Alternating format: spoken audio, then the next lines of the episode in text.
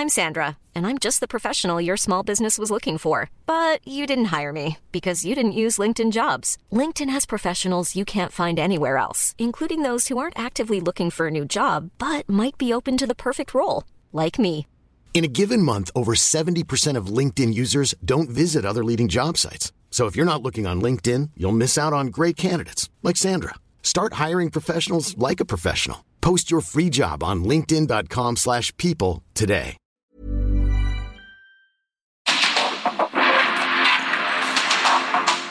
El mundo actual no se entendería sin la economía, las finanzas y los negocios. Acompaña a Mario Maldonado, el columnista de negocios más joven y objetivo del periodismo financiero en su programa. Bitácora de negocios.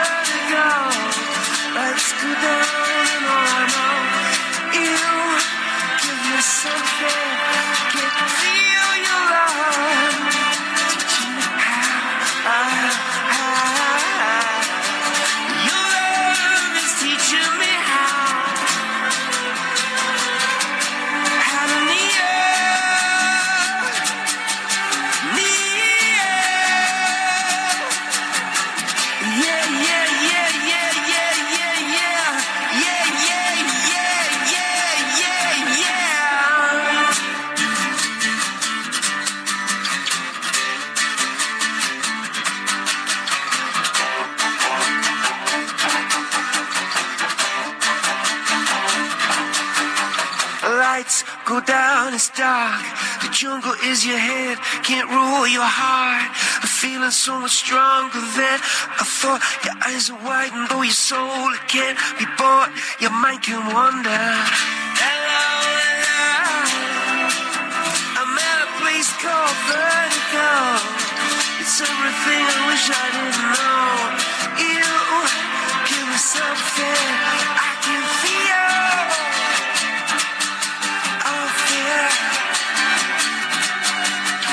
night is full of holes.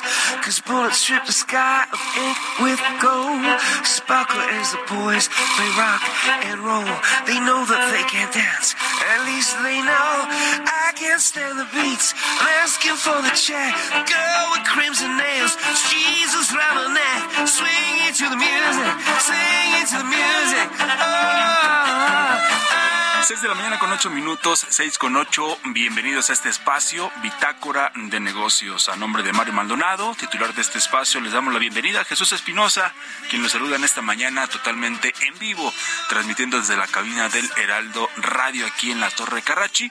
Nos escuchamos, por supuesto, aquí en la capital del país, en el 98.5 de FM, pero también nos escuchamos en Guadalajara, en Monterrey, en La Laguna, en Oaxaca, en Tampico, en Chilpancingo, en Yucatán, que estuvimos la semana pasada ya en la convención bancaria número 86. Eh, nos escuchamos en Yucatán en el 96.9 de FM. Tenemos mucha información este día, así que quédese con nosotros de aquí hasta las 6 de la mañana con 55 minutos. Es jueves, jueves 23 de marzo de este 2023. Ya ha entrado la primavera, por supuesto, se empieza a sentir calor. Se sintió mucho calor, de hecho, hace una semana, semana y media. Después vino ahí algunos climas raros, como ya es costumbre, dicen por ahí, febrero loco, marzo otro poco, pero bueno, ya en plena, en plena primavera. Quédese porque tenemos mucha información, ya le decía, y comenzamos con música todos los días. Esta semana. Estamos escuchando canciones de artistas que han presentado material recientemente o que están por presentarlo.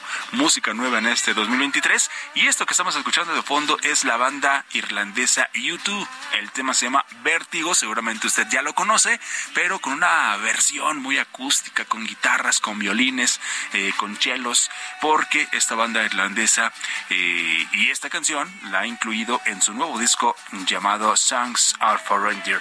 Y es que el pasado viernes 17 de marzo, está recién salidito al mercado, un disco que presenta pues una vasta selección de más de 40 canciones que fueron regrabadas y reinterpretadas a lo largo de sus 40 décadas en el mundo de la música. La misma banda la ha descrito así o lo ha descrito así este material como es la historia, la historia de la banda a través de estos años.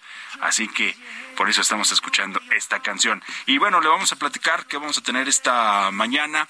Roberto Aguilar, como todos los días, estará en esta cabina, nuestro analista de mercados y finanzas. La Fed podría pausar aumento de tasas, pero seguirá combatiendo la inflación. Ayer se dio a conocer el dato y ya lo estaremos platicando también con Roberto Aguilar. La crisis de Silicon Valley Bank no significa no significa debilidades más amplias del sector bancario. Esto lo dice Jerome Powell y también China. China pierde la mitad de sus multimillonarios. Lo vamos a estar desglosando esta mañana. También vamos a platicar, vamos a platicar como todos los jueves con Gerardo Flores, nuestro economista especializado en análisis de políticas públicas, la secretaria de Economía, Raquel Rostro, presume, presume que México vive situación económica inmejorable y feliz. Así lo dijo la secretaria. Vamos a desglosarlo y lo vamos a analizar de dónde viene, de dónde vienen estos datos y también vamos a platicar esta mañana con Pamela Díaz Lubet, ella es economista para México en BNP Paribas. Y precisamente sobre lo que se dio a conocer ayer, que en medio de esta crisis bancaria, la Fed subió la tasa de referencia por novena vez consecutiva. Y también vamos a platicar con Francisco Casanova, él es vicepresidente del subcomité de primera infancia del Consejo Coordinador Empresarial sobre las políticas a, favor de la primera infancia, que es esta red del CCE por primera infancia. Así que quédese con nosotros, tenemos mucha información. Por lo pronto, como todos los días, lo dejo con un resumen de lo más importante en las últimas horas.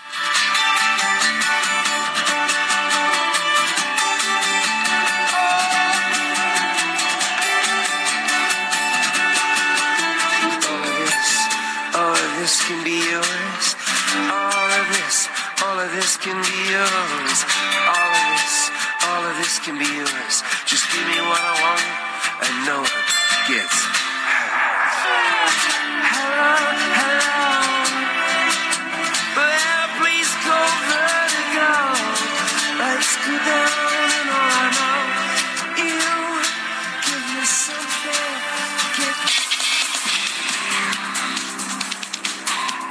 Mandatarios estatales comenzó este miércoles la sexta reunión extraordinaria de la Conferencia Nacional de Gobernadores en Oaxaca, a la que también asistieron el embajador de Estados Unidos, Ken Salazar, y el enviado especial de la Casa Blanca para el Clima, John Kerry.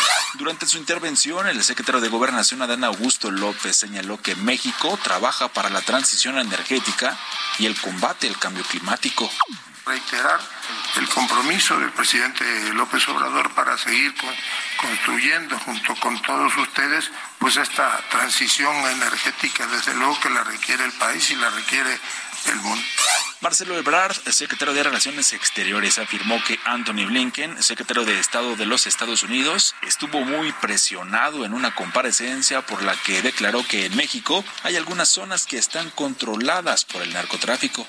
El embajador en México, Ken Salazar, aseveró que la seguridad es un desafío que han enfrentado Estados Unidos y nuestro país desde hace mucho tiempo. Sin embargo, ahora trabajan como socios. Además, afirmó que los pueblos de ambos países tienen derecho a vivir sin miedo. El Centro de Investigación Económica y Presupuestaria indicó que de los más de 8.29 billones de pesos de gasto que se aprobaron para este año, menos de 30% de estos recursos están vinculados al desarrollo sostenible.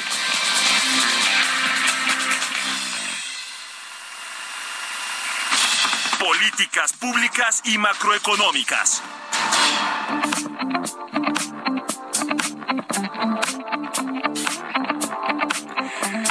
Ya le decía, cada jueves tenemos aquí en este espacio a Gerardo Flores, especialista especializado en análisis de políticas públicas. Te saludo con mucho gusto, estimado Gerardo. ¿Cómo estás? Muy buenos días.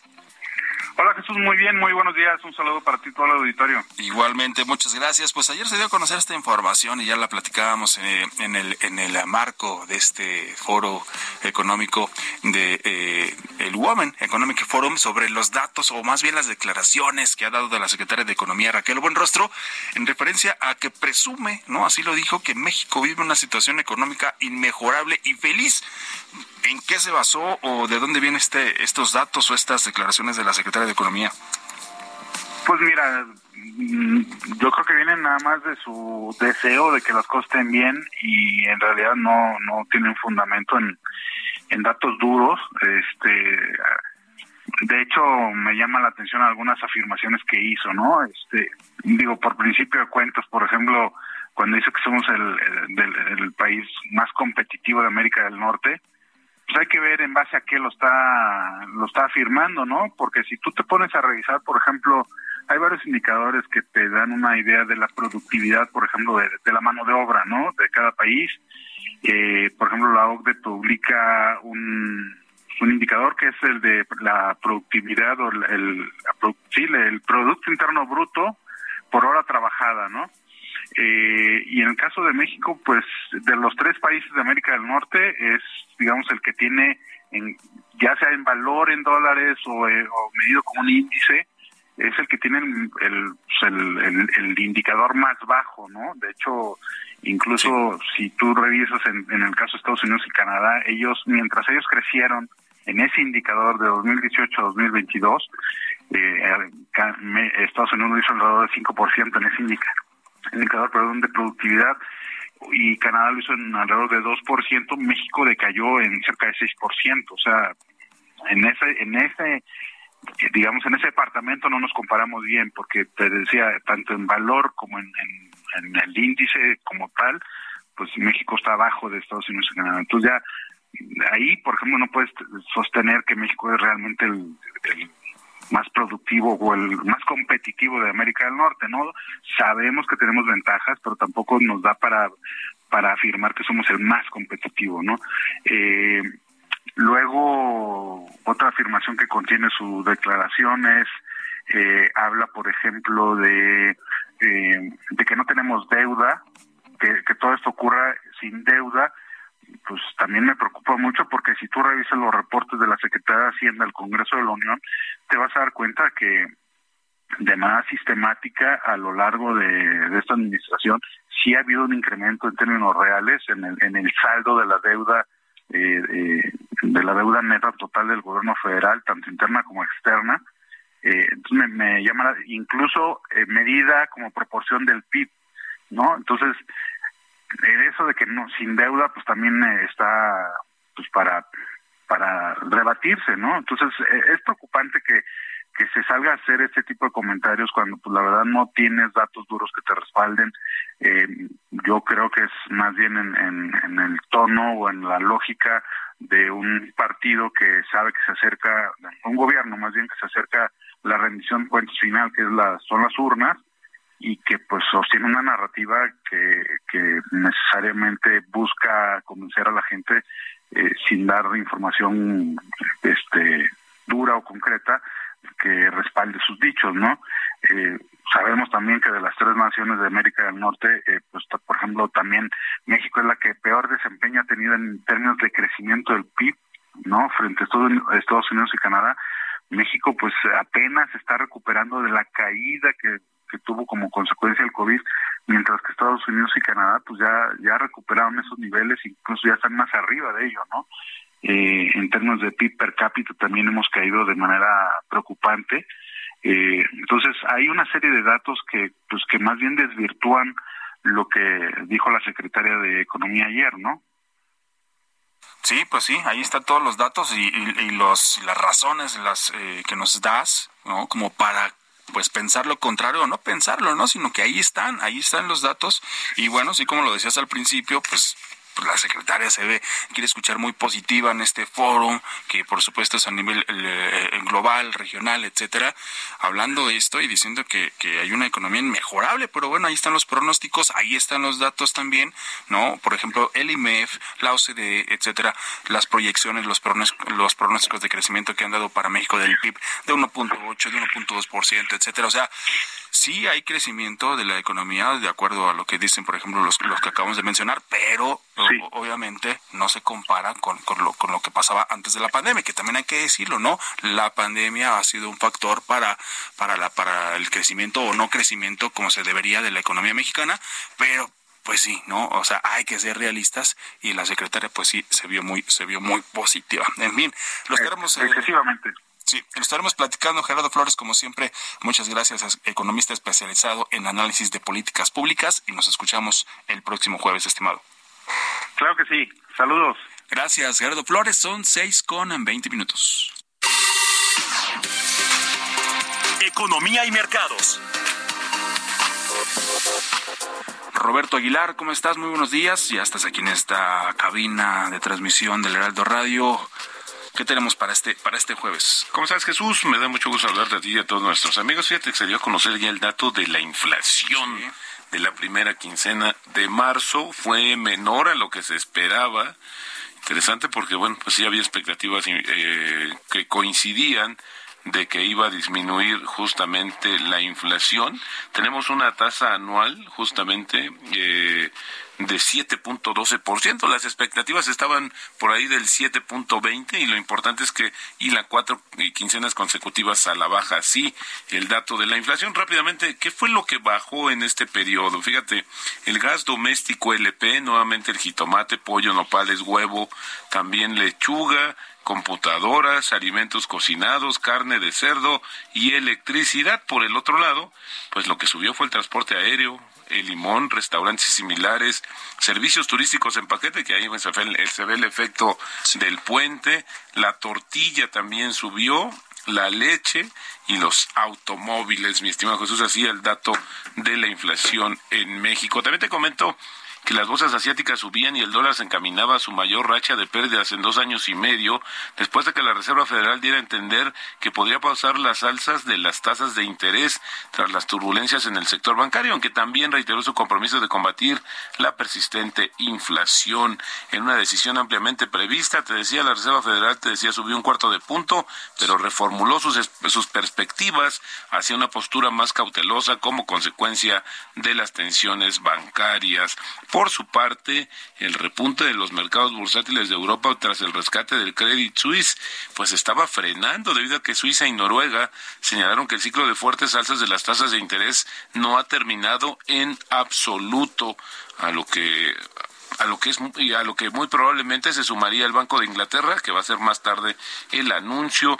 Interesante, porque bueno, pues también el tema de, de hacia la dirección de la política monetaria en el mundo.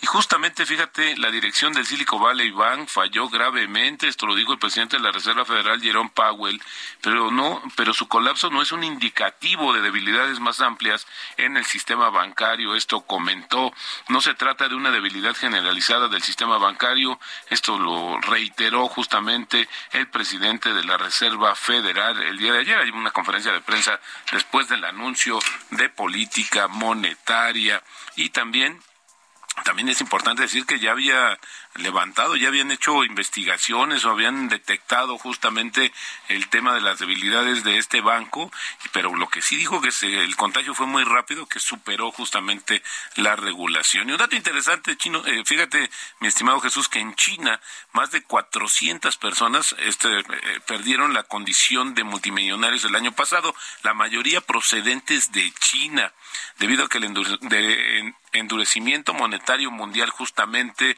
las perturbaciones del COVID-19 y las medidas enérgicas de Pekín contra las grandes empresas tecnológicas perjudicaron a los grandes patrimonios, según mostró una clasificación de las personas más ricas del mundo que se dio a conocer el día de hoy. China fíjate, perdió 229 multimillonarios de la Urum Global Rich List 2023, lo que supone más de la mitad de los 445 personas que desaparecieron justamente eh, o en la lista eh, anterior que clasifica a los magnates con un patrimonio neto mínimo de mil millones de dólares.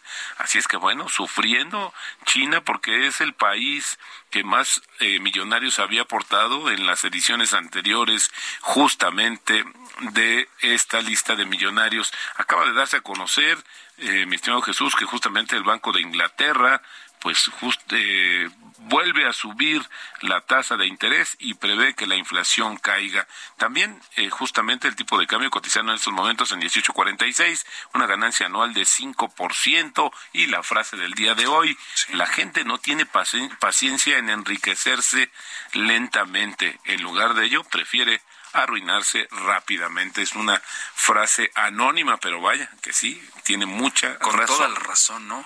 Debería de, de, estar más atentas a los foros de economía, por ejemplo, como la secretaria de Economía, Raquel Buenrostro, ¿no? Que tenemos una economía inmejorable y una economía feliz. Bueno, con pues esto es bastante optimista en ese sentido.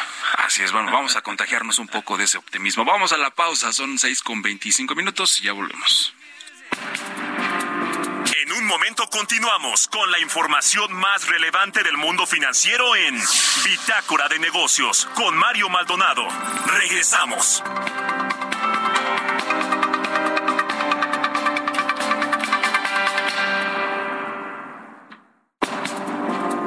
Estamos de vuelta en Bitácora de Negocios con Mario Maldonado.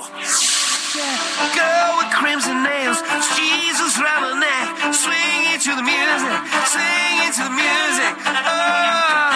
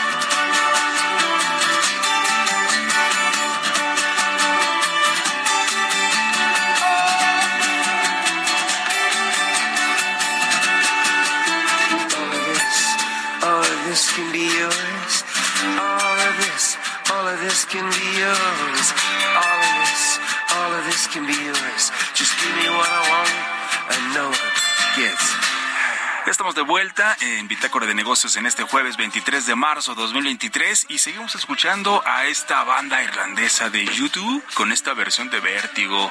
No sé si, no sé ustedes, estimado Roberto, si, si eres fan o, te gustan las canciones de YouTube. En mi caso, no soy fan. Alguna que otra canción, eh, pues sí, sí, sí, sí me gusta, pero esta versión de Vértigo, la verdad es que sí, sí me encantó. Sí, fíjate que sí, a mí en realidad he ido como tres conciertos. Eh, no, bueno, entonces, si eres fan entonces. Y sí, es una banda pues más de, de, mi época y bueno, pues sí, ahora el, tema es que está, son los mismos temas pero con diferentes sí, sí, sí, eh, arreglos, ¿no? Unas versiones distintas, pero bueno, pues al final del día se agradece la reaparición de You. Pues después de 40 años, pues ya, ¿no? entonces algo. Hey, I'm Ryan Reynolds. Recently, I asked Mint Mobile's legal team if big wireless companies are allowed to raise prices due to inflation. They said yes. And then when I asked if raising prices technically violates those onerous two-year contracts, they said, "What the f*** are you talking about? You insane Hollywood ass." So to recap, we're cutting the price of Mint Unlimited from $30 a month to just $15 a month. Give it a try at mintmobile.com slash switch. $45 up front for three months plus taxes and fees. Promoting for new customers for limited time. Unlimited more than 40 gigabytes per month. Slows. Full terms at mintmobile.com.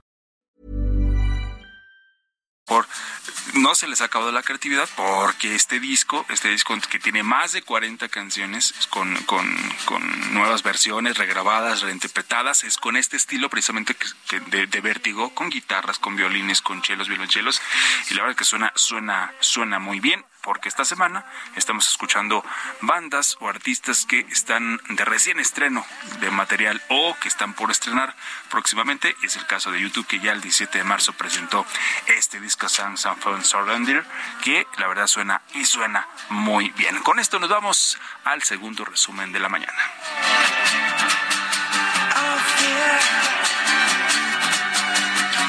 Night is full of holes, cause bullets strip the sky of ink with. Irene Espinosa, subgobernadora del Banco de México, consideró que la institución tendrá que subir nuevamente las tasas de interés para controlar la inflación en México. El Instituto Mexicano de Ejecutivos de Finanzas recomendó cautela y vigilancia a los intermediarios financieros no bancarios que dependen de obtener crédito barato y abundante, porque podrían verse afectados por el aumento de tasas de interés en México y el extranjero. Con 470 votos a favor y una abstención, el Pleno de la Cámara de Diputados aprobó vía Fast Track la reforma a la Ley General de Comunicación Social propuesta por Morena para dar marcha atrás al límite en gasto de publicidad impuesto a estados y municipios en el llamado Plan B de la reforma electoral. Por unanimidad, el Pleno del Senado de la República avaló una minuta para crear un registro nacional de deudores alimentarios y quienes lo integren no podrán salir del país con la finalidad de evitar que evadan el pago de sus obligaciones.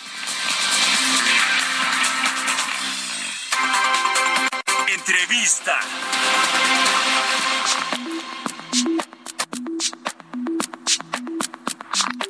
Justamente. Amigos, y ya tenemos justamente en la línea a Pamela Díaz Lubed, ella es economista en jefe para México de BNP Paribas. ¿Cómo estás, Pamela? Bienvenida, muy buenos días. Hola, muy buenos días, Roberto Jesús. Un gusto saludarlos. Igualmente, muchas gracias. gracias. Rápidamente, Pamela, tu impresión sobre el dato de la inflación, debajo de lo que esperaba el mercado, ¿cómo lo ves tú? Claro, una sorpresa significativamente a la baja. Eh, que de entrada tiene algunas implicaciones y algunos matices. Creo que la principal implicación es que cuando vemos esta lectura en contraste con los estimados que tiene Banco de México, parecería que para el primer trimestre de este año podríamos estar esperando una inflación, de hecho, por debajo de lo que tiene Banco de México. Esto es importante porque nos abre una ventana de oportunidad para que en efecto Banco de México pueda hacer eh, un ajuste a la baja en su ritmo de normalización monetaria. ¿Qué implicaciones, es, la implicación y qué matices tiene? Noten cómo a la hora de ver los, los principales eh, incidentes sobre la inflación, aquellos que contribuyeron a la baja están relacionados con inflación perdón, no subyacente. Mientras que aquellos que están a la alza están relacionados con precios de servicios, por un lado, precios de alimentos procesados, hay por ahí un elemento estacional relacionado con servicios turísticos, y esto para mí, eh, al final del día me dice que en efecto pues todavía no está la inflación subyacente donde debe de estar y todavía hay algunos elementos eh, que indican que no podemos afirmar que la inflación está yendo hacia una eh, senda de convergencia sosteniblemente a la baja. Claro, ayer Brasil mantuvo la tasa de referencia también un mensaje importante, eh, sobre todo porque las economías que con las que nos comparamos pues básicamente es Brasil en la región. Exactamente mantiene la tasa, pero también hay un elemento y un perfil inflacionario diferente, en donde en Brasil, pues bueno, se acaba antes el ciclo de normalización monetaria, por un lado, pero también por otro lado, la política que el gobierno ha seguido en materia de control de inflación ha presionado también a la baja los precios. En Brasil el debate es un poco diferente al que estamos viviendo en México, porque ahí más bien, digamos que eh, este reflejo del tono hawkish del Banco Central, se ve reflejado en mantener la tasa y retrasar un poco más el ciclo de inicio de cortes, mientras que en México lo vemos más relacionado con en qué momento va a terminar y en qué medida podemos establecer este debate relacionado con lo que pasa con la Reserva Federal en Estados Unidos. Por supuesto, y hablando de la Reserva Federal, Pamela, ayer un cuarto de punto, como se esperaba en el mercado, aunque hay que reconocer que con el tema de la turbulencia bancaria, pues hubo algunos cambios también como de expectativa sobre lo que iba a hacer la Reserva Federal. ¿Cuál es tu primera lectura de cara justamente a la respuesta de esta crisis bancaria que la Fed, el Tesoro aseguran está ya bajo control? Claro, parecería que está bajo control, pero sí que hay cambios en el discurso de la Reserva Federal y sobre todo en las expectativas para el fin de ciclo en Estados Unidos. Para mí esto es clave porque vemos algunos elementos de gradualidad en el comunicado y en el discurso conferencia de prensa de, Jerome Powell que nos dicen que hay riesgos sobre eh, esta tasa terminal, en Estados Unidos. Desde mi punto de vista, hay un cambio a raíz de lo que sucede en el sistema financiero en materia de eh, la función de respuesta que tiene la Reserva Federal. Vemos una Fed que sigue preocupada por la inflación por un lado, pero que también eh, pues reconoce de alguna manera que el alza en tasas está teniendo ya un impacto sobre la economía, ¿no? Y en este sentido se reflejan estos elementos de gradualidad. ¿Qué elementos de gradualidad? Eh, no solamente el alza en sí misma, que eh, pues ya no fue un debate de 50, 25 puntos base, sino 25 o mantener una pausa.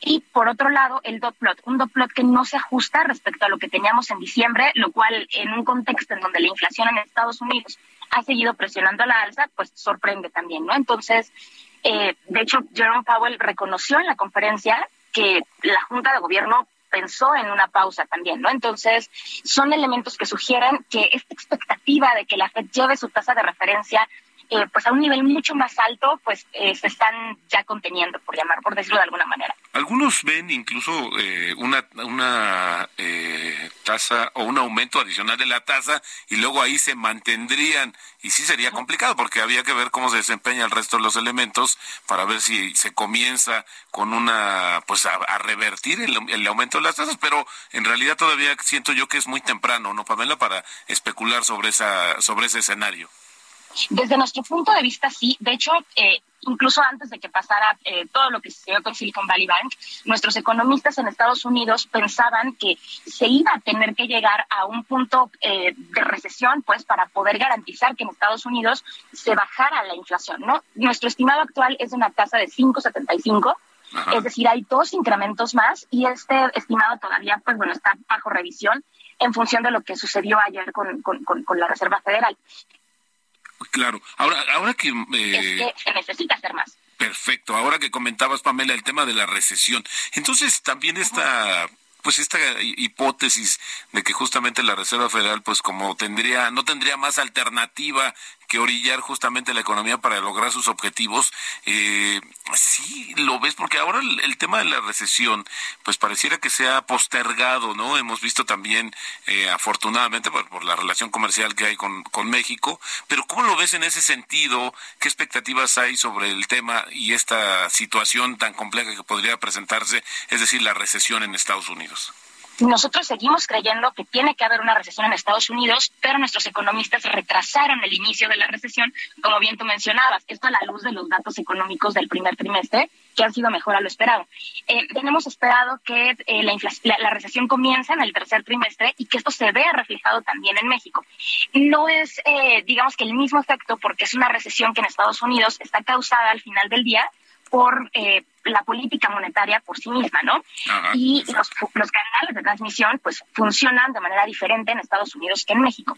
En México esto se vería reflejado a través de menores exportaciones, menores remesas y no necesariamente porque la tasa de referencia en México sea más alta. Es decir, es una, es una recesión en México relacionada directamente con Estados Unidos y no con el ciclo monetario, como si es el caso allá. Claro. Ahora, ¿cómo lo ves en términos de lo que viene para el Banco de México? A finales de este mes, la decisión de política monetaria, sí, esto de desligarse o no de la de pues el ritmo que lleva la Reserva Federal, pues ha sido un tema recurrente con tus colegas. ¿Cómo lo ves tú? ¿Tendría o no que desligarse, Pamela? Nosotros hemos percibido que sí se presenta este desligue con la Fed, pero se presenta mucho del lado hawkish. Sí hay un desligue cuando Banjico tiene que subir más, por ejemplo, o cuando Banjico tiene que iniciar antes el ciclo de alzas. Pero nosotros seguimos creyendo que no va a ser posible para Banco de México desligarse eh, es decir, terminar el ciclo antes de, la FED, ¿no? Y naturalmente con lo que está pasando se abre la posibilidad de que la FED también termine antes y por consiguiente que Banco de México también, pero este debate Banjico-FED me parece que es algo que va a extenderse no solamente hacia la parte terminal del ciclo, sino también hacia el momento en el que va a comenzar el ciclo de cortes, que desde mi punto de vista pues es el siguiente debate, una vez que, que cerremos estos ciclos, ¿no? Entonces, aquí la siguiente pregunta sería, si Banxico en efecto va a estar en posición de poder comenzar los cortes antes que la FED en un escenario en donde también comenzó antes el ciclo de ajuste. Claro, ahí nada más había que ver también la reacción que podría esperarse del tipo de cambio, que sin lugar a dudas ha sido una de las cuestiones eh, favorecidas por el nivel de tasas, el de tasa de referencia en México, Pamela. Exactamente, parecería un círculo, ¿no? Porque en qué medida eh, justamente la estabilidad del tipo de cambio está relacionada con este diferencial de tasas y no necesariamente con otros elementos como eh, pues los fundamentales de México, los niveles de cuenta corriente, las cuentas fiscales. Y en este sentido, pues nosotros creeríamos también que en un escenario de recesión en Estados Unidos, pues estos fundamentales eh, tenderían también a deteriorarse, ¿no? Por un tema de menores remesas, menores exportaciones. Y sí creemos que a pesar de que el tipo de cambio puede mantener una tendencia favorable, no necesariamente va a apoyar a que Banco de México pueda eh, comenzar este ciclo de cortes de manera temprana. Por supuesto, pues eh, muchísimas gracias Pamela Díaz Lubé, economista para México de BNP Paribas. Gracias por compartir eh, tus expectativas y muy interesante también este dato eh, con, el que comenzamos la entrevista de la inflación de la primera quincena de marzo. Gracias Pamela, muy buenos días. Al contrario, gracias a ustedes, muy buen día. Buen día, muchas gracias. Seis con cuarenta y tres minutos. Historias empresariales. Bueno, vamos con esta información porque en este, en este mes de marzo eh, se cumplieron ya cinco años de la ley eh, FinTech en México y entre los beneficios que trajo esta, esta ley FinTech a los usuarios de servicios financieros se encuentran varios, ¿no? Y es que se encuentra la diversificación de las empresas que lo utilizan y también la rapidez de pagos desde sus teléfonos móviles, todo desde plataformas 100% reguladas y que cuentan con altos estándares de seguridad. Más detalles nos presenta Giovanna Torres. La ley para regular las instituciones de tecnología financiera, conocida como Ley FinTech, cumple cinco años. Esta ley se publicó en marzo del 2018 con el fin de regular las instituciones de tecnología financiera e incrementar el nivel de inclusión financiera entre la población mexicana, así como mejorar las condiciones de competencia en el sistema financiero del país. Jaime Márquez Po, director de nuevos negocios de STP, señaló que entre las ventajas que tuvo esta ley se encuentran el aumento en la seguridad de las transacciones que realizan tanto las empresas como los clientes finales. Explicó que el desarrollo de sanciones para las instituciones que infrinjan los lineamientos de la ley FinTech han sido un aspecto importante para el crecimiento y la penetración del sector en el país. El total de multas aplicadas por la Comisión Nacional Bancaria y de Valores a estas entidades asciende a 35 y superó los 62 millones de pesos. Esta ley ha mantenido a la vanguardia México debido al incremento en la inclusión financiera y a sus consideraciones para el combate al lavado de dinero y financiamiento al terrorismo. De acuerdo con un informe de Ernest Young, actualmente México se ubica en el séptimo lugar del mundo en el uso de los servicios proporcionados por empresas fintech. Sin embargo, la misma firma pronostica que dentro de algunos años el país alcanzará el tercer lugar a nivel mundial. Para Bitácora de Negocios, Giovanna Torres. Mario Maldonado en Bitácora de Negocios. Como también ya le decía, vamos a platicar ahora con Francisco Casanueva. Él es vicepresidente del subcomité de primera infancia del Consejo Coordinador Empresarial para platicar eh, sobre las políticas a favor de la primera infancia, eh, la primera infancia en el sector privado, que nos explica también, por supuesto, qué es la red CCE por la primera infancia, cuáles son sus actividades, etcétera. Y los saludamos con mucho gusto esta mañana. Francisco Casanueva, gracias por la llamada. Los saludamos Roberto Aguilar y Jesús Espinosa. Francisco, buenos días. Roberto, Jesús, es un gusto y un honor estar aquí con ustedes compartiendo lo que estamos haciendo hacia eh, en, en, aras de la primera infancia con ustedes y con su auditorio. Oye, Francisco, decisivo este arranque, ¿no? La infancia, por así decirlo, para la formación, para el futuro, pues, de las generaciones que vienen, los mexicanos. ¿Cómo, cómo en qué consiste esta iniciativa del Consejo Coordinador Empresarial? Platícanos un poco a rasgos generales, ¿qué se busca con esta iniciativa? Mire, primero que nada explicarle al auditorio que la primera infancia se enfoca de, desde los menores desde cero años hasta seis años.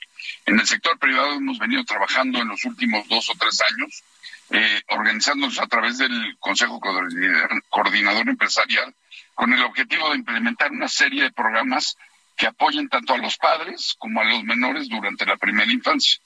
La red CCE por la primera infancia nace como una iniciativa que está conformada por 55 empresas y organismos ya eh, organismos empresariales, estamos enfocados a promover un cambio en el interior y al exterior a través de programas que promueven la paternidad corresponsable, la lactancia materna eh, o el cuidado infantil accesible.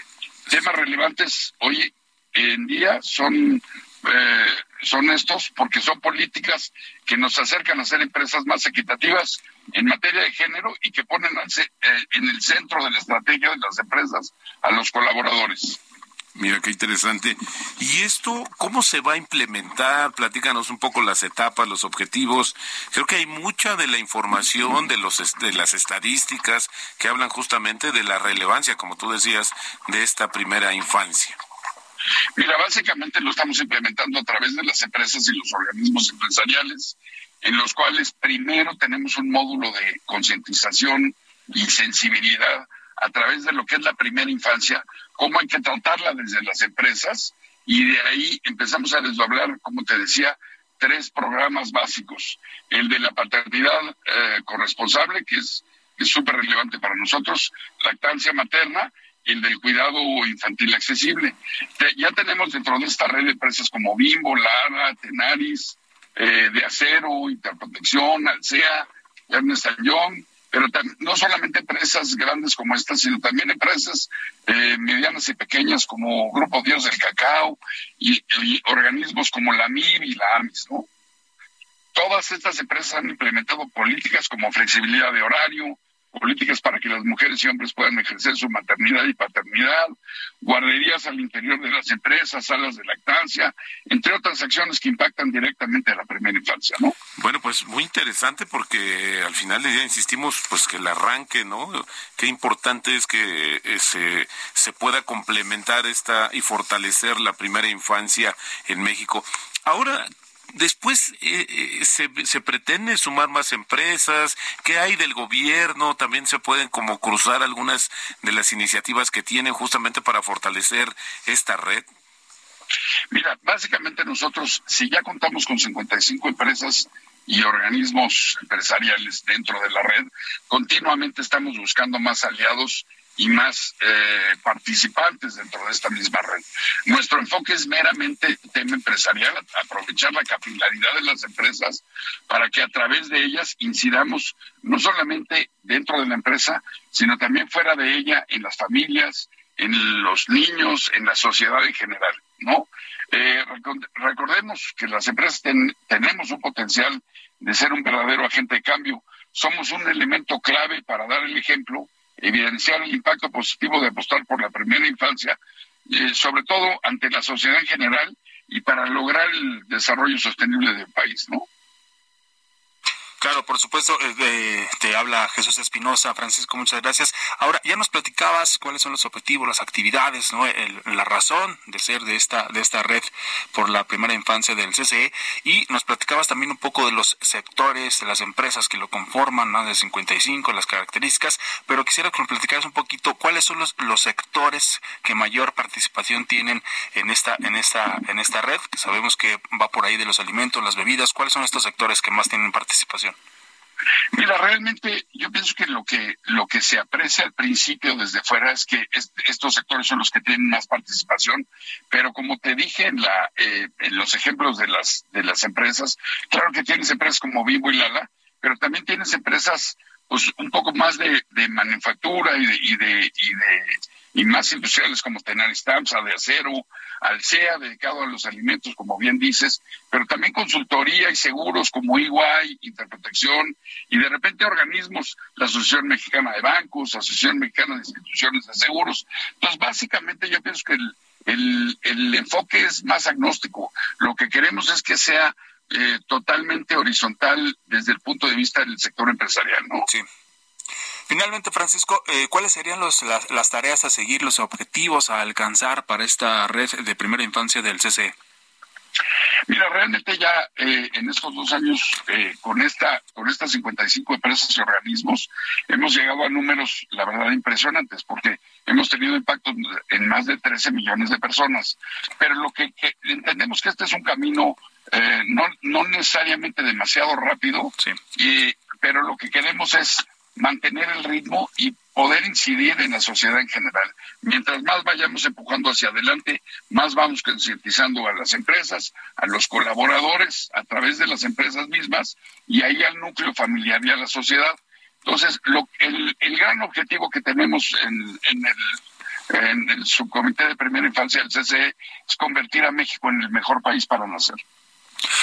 Pues ahí están los objetivos, ahí está, y estaremos por supuesto pendientes de, cómo avanzan para llegar a este objetivo que nos comentas.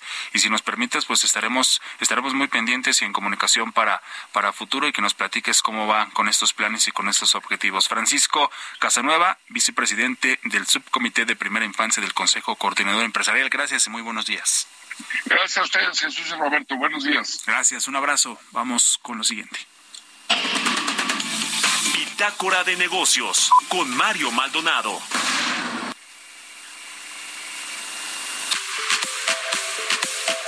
Ya casi nos vamos, pero antes eh, déjeme compartirle esta información que por supuesto lo invitamos a que visite la página web de elheraldodemexico.com.mx. Ahí en su sección de economía, por supuesto, también hay más información que puede consultar. Y es que eh, con todo este caso de Credit Suisse que no se va de México o al menos así lo está proyectando Gabriel Llorio, el subsecretario de la Secretaría de Hacienda y Crédito Público. Todo esto a pesar de su proceso de venta al también banco suizo UBS. Eh, también Llorio refirió que Credit Suisse, uno de los 30 bancos de importancia sistémica eh, global, pues se encuentra en un proceso de reestructura por un problema internacional que ha implicado el cierre de algunas oficinas. De hecho, apuntó este Gabriel Llorio también que si se analiza históricamente este tipo de operaciones, pues varios bancos han, han pasado por dicho proceso donde toca el cierre de oficinas o como el caso también de, de Deutsche Bank, que no salió de México, pero dejó de operar un poco. Así que ahí está la información, la puede revisar en heraldodemexico.com.mx. Ya nos vamos. A nombre de Mario Maldonado, titular de este espacio, le damos las gracias. Mi nombre es Jesús Espinosa. Quédese con Sergio Sarmiento y Lupita Juárez. Y nosotros nos escuchamos mañana, mañana aquí a las seis.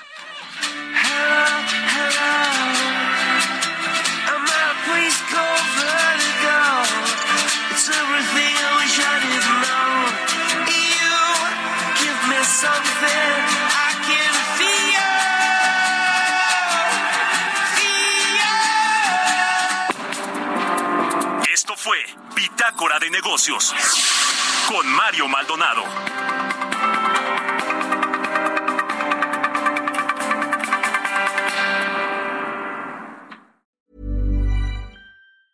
Hi, I'm Daniel, founder of Pretty Litter. Did you know cats tend to hide symptoms of sickness and pain? I learned this the hard way after losing my cat, Gingy. So I created Pretty Litter, a health monitoring litter that helps detect early signs of illness by changing colors, saving you money and potentially your cat's life. Pretty Litter is veterinarian developed, and it's the easiest way to keep tabs on your fur baby's health right at home. Go to prettylitter.com and use code ACAST for 20% off your first order and a free cat toy. Terms and conditions apply. See site for details.